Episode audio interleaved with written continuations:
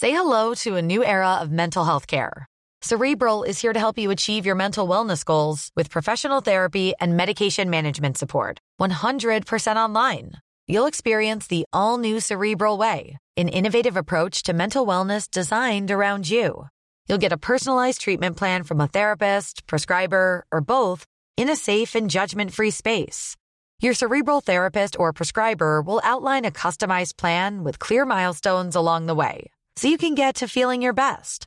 With Cerebral, you're not alone in your mental health journey. We're here to empower you to live a fulfilling life.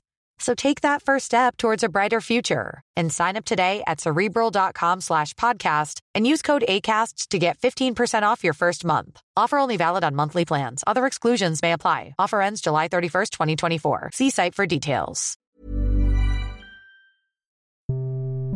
Are you in Are you fashion? in fashion? Fashion. Did you see what she's wearing? Vuitton shoes.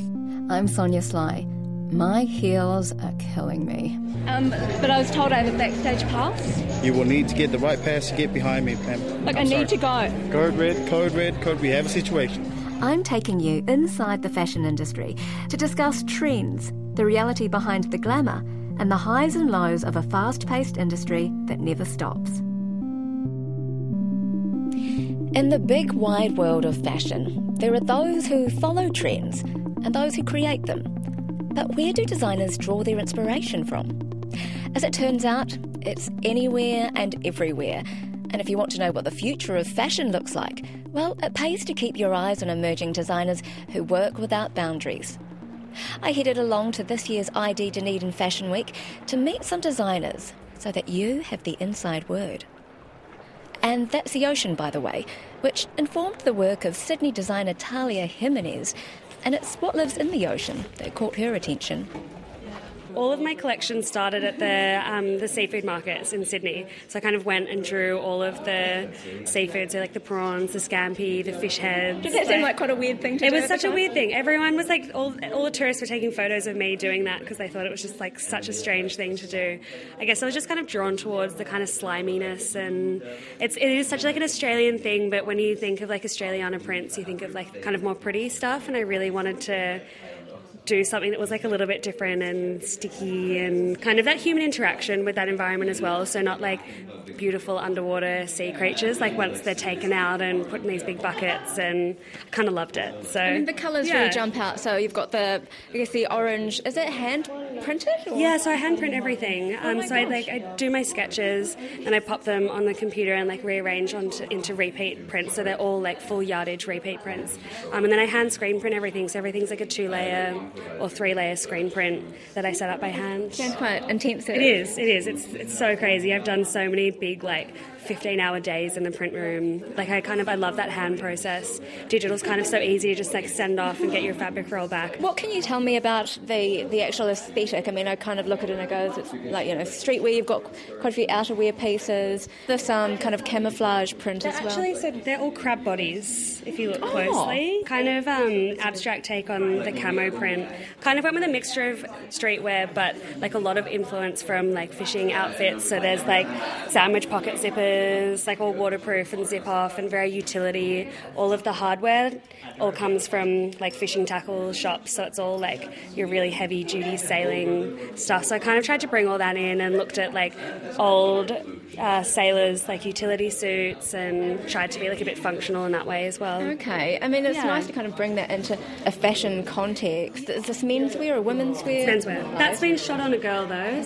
These pants that I'm wearing are the same pattern as this that I've literally just taken in at the waist.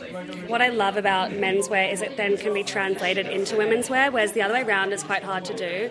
I'm kind of like in my own style, I have very masculine, like boxy shapes.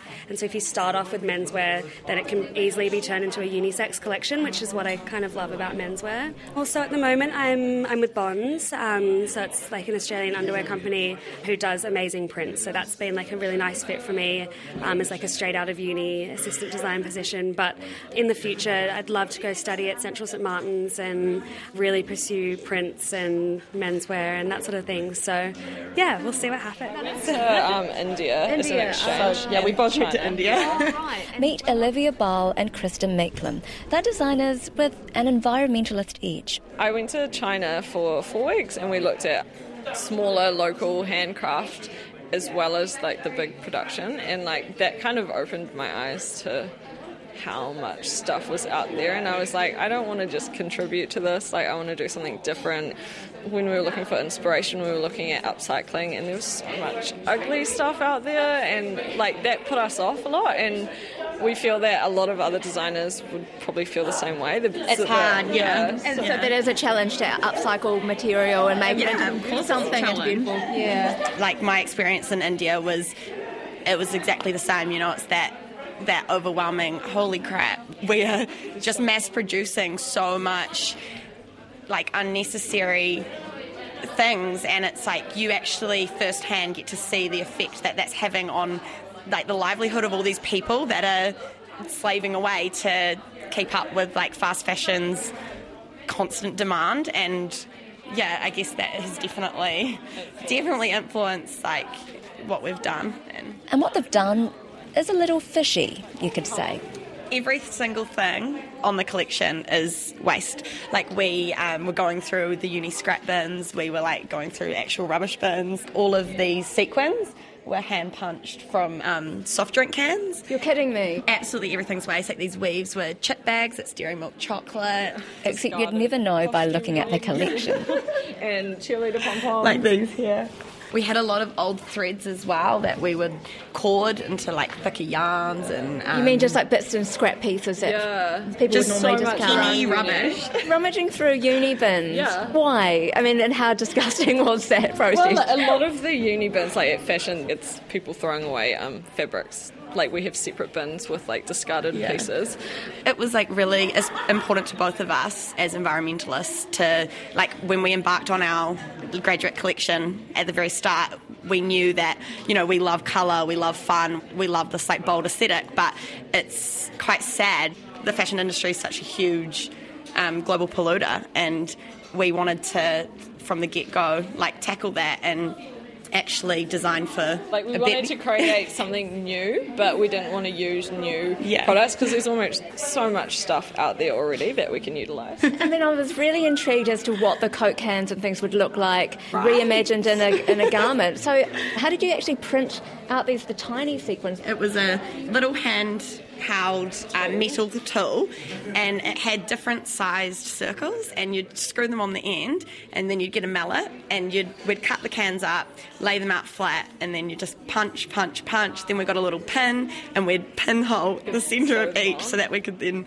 go and embroider them. So it was a huge process and Did you take turns doing that? Yeah. Was it the, the least fun part of the process? Um, sometimes it was a nice break because you could do it mindlessly. You could listen to podcasts and just smash out sequins, and but other times your hand would get sore. was it obvious that that's what you would turn them into? Like when you when you went scrounging for Coke cans and things, were you like, yeah, let's do sequins? I think part of part of my initial textile experimentation was like I was looking at different rubbish left over from our consumption. And and I was like I was experimenting with different ways that I could do things. And the sequins just was kind of like one of those happy experiments that came out of that. And then that was something that we continued to then use. And it was kind of like the whole the whole collection was really like um, material responsive. So we'd source the materials and we'd source the bags, and then it was like, okay, so now what are we going to do with this? Rather than designing what we wanted it to look like and then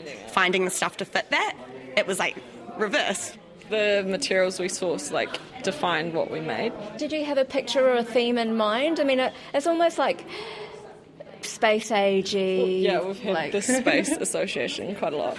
Um, You can totally imagine like Lady Gaga maybe Oh rocking yeah, this stuff. that's what we want, and Miley Cyrus. Like, so when you're working with our maximalist aesthetics, like it's so open, you can literally do anything.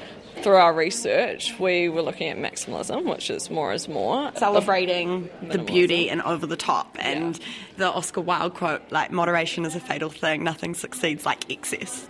We translated and we looked to nature for inspiration. So we are like, hmm, we'll put them together. And we somehow came across fish. Each outfit is inspired by a different fish. This was like the batfish. It was kind of more flamboyant and girly, and the design was digital, and then the laser cutter would burn away the top layer of the fabric to get these like prints, which add to the whole personality of each design. So this originated from a shark, and then this is kind of like the edgy rebel yeah. with the fins. The but it doesn't look anything like a shark, You've not got, overtly. Got the spikes at the, the fins okay, at the back. So it's subtle, but like uh, Mandy, the mandarin fish, which is completely rainbow and colourful, and that was kind of the starting inspiration for that. So you guys, as designers, what does the future of fashion look like to you? This. yeah, well, for us it does. I mean, it's not everyone's aesthetic, but we would love to continue creating these kind of garments. I mean, they're not your everyday garments. No, no. but like someone's gonna want to wear it. If you look at stage wear and costume wear, they want something that is something different from the norm all of these techniques, there's so much going on.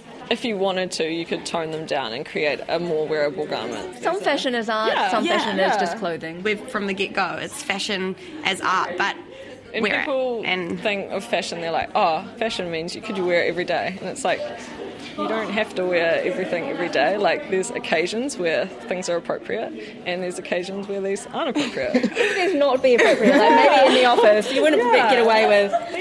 But you'd certainly make a statement, you know, if you wanted. Fashion is about having fun. So you never know. I might be game enough to walk into work one day with a sequined shark's fin on my back made from recycled soda cans. But in contrast, I meet Alessandro. He studied in Florence, and his collection is deeply personal. There's lots of white here and lots of lots of detail with the layers and layers of bows. It actually makes his garments are abstract, and the pieces aren't immediately identifiable, which begs the question: How does this work? I, have to show you because okay. yeah, it's hard to explain. My collection is inspired by my personal experience uh, because I always work on my bad experience. Your bad experience? Yeah. What do you mean? Bad memories or bad moments. For me, it's a, a way to grow up, try to transform bad memories in good things. And this time I chose to work on my relationship between me and my father when I was a child. Oh. Yeah, it was bad what was bad about it? Our relationship in general, because I'm gay and I grew up in um, hard country, like small town. So it's Italy, wasn't it? Was yeah, it? yeah, Naples. Okay. It was hard, but now it's fine. Because for me, the bow it represents union. In this case, it's me and my father. So when you have to make a bow, like tying people yeah, together yeah, yeah, in a way. So, what was your name? Anthony. Cool. And whereabouts are you from? Uh, Shanghai. What's the theme behind the collection? The inspiration from Buddhist uh, Buddhist clothing. Oh, from Buddhist clothing. Yeah, yeah, yeah. Are you Buddhist yourself? No, no, no. No. I just like this culture. Religious culture is uh, most important in the Chinese history. I really like uh, this history, so I made clothing collection. So you've got the carp fish yeah, on the back. Fish, yeah. I think fashion is the first and comfortable is second. Just I think. you think fashion comes yeah. first and comfort comes second? Yeah. Especially coming from a place like China, it's known for you know a place that designers send to mass produce their clothing. But for you as a young designer, what do you want the future of fashion to look like? Clothes will be more simple, and uh, yeah, I like classy. Classy. Yeah. I've been interned with both. I was at Cooper Street for a year and Alice McCall for about six months. Designer Nima Vittles has been interning for Australian labels but took a completely different approach when designing her own collection. She took out the main prize at ID this year, and her use of fabrication immediately draws you in. It looks fragile, almost like it's made of paper. Well, there is some paper in it. It's Tyvek, it's a polyester paper, um, it's machine washable, chemical resistant, and very durable. So I also used um, silk organza and cotton organdy and bonded them certain ways. So a lot of it is actually stronger than it looks. My collection is fully digitally printed. I just use the same three fabrications the whole way through my collection of archetypal garments and the scraps that are left over when I have made them. So and what are the archetypal garments? I've got the shirt, the bomber, the biker, a blazer and a trench coat. The sculptural pieces are the scraps that were left over when I cut out the pieces for those garments. And even though they're archetypal garments, I did construct them in my own way, like cut and paste collage them on 3D form and yeah, emphasize those uh, details with top stitching. Is there a layer of paint over the top of this That's textile the? Tyvek. This kind of came by accident. There was an image that I took of peeling paint on Glebe Point Road in um, Sydney. I just dropped that in and like into Illustrator, and then ended up coming out with a laser etching file. And instead of etching, it actually kind of burnt and pulled apart in a lot of places. And then I ended up using that to bond through to like this one's silk organza that's self bonded as it bonded and it pulled apart, I pulled a bit more of it apart and it just kind of broke away. For some of these garments hanging on the clothes hangers, yeah. I, I can't tell what the garment actually is. Yeah. So that is the scraps that are left over from the um, the shirt. I kind of believe that like whoever's wearing them could should inform how they go, and because they're sculptural pieces, they kind of are activated by the wearer and the body itself. I guess you could call them somewhere between dresses and accessories. The only one that I've kind of worn that you wear by itself is this one, which was originally um, the scrap left over from a coat. What else were you kind of working with in terms of themes or the concept? I was really fascinated and frustrated by um, the way people project themselves on social media and how it's not actually real to lived experience. So I ended up kind of taking photos of my especially own. Especially on Instagram. Yeah, especially on Instagram. I so like you know certain people that used to be important in my life were no longer in my life, and um, they were just kind of you know projecting this lifestyle, and I was like, mm. so I found myself taking obsessively taking photos of everything, and then I was cutting into them and collaging them and taking photos of that, and then it was my own interpretation when I got lost into the throes of making of how I started creating images, and that those images ended up being how I created my prints. I also moved back and forth from working on a male body and a female body. Like I found working on a male body, I was able to work out the cut of the archetypal garments that I wanted. And does it change the actual silhouette quite dramatically? Guys' bodies are more like a canvas. On the female models, I feel like it looked more angsty and edgy. On the guys, it kind of looked a bit more ethereal and alien like. Designers now are looking to create those sort of gender fluid garments, Yeah. aren't they? And, and it's about how do you make your connection to the garment personal to you as a wearer. Yeah, I totally agree. And I also I don't I I don't think it's necessarily also how designers are doing that, but I also believe that it's how consumers are actually purchasing and consuming fashion now. Like, you know, everyone can buy whatever they want online and shop from either wardrobe. More and more as we have a discussion about what gender is and what sexuality is, I think it's like it's actually more normalized for you to wear or wear it how you want. In certain ways in fashion we're a little bit behind with what's happening. Like gendered collections, there will always be a market, but it might become more niche rather than mainstream. The future of fashion lies in the hands and imaginations of this next generation of emerging designers. You've been listening to My Heels Are Killing Me. I'm Sonia Sly. To find out more or to listen again, head to our podcast page on the rnz.co.nz website.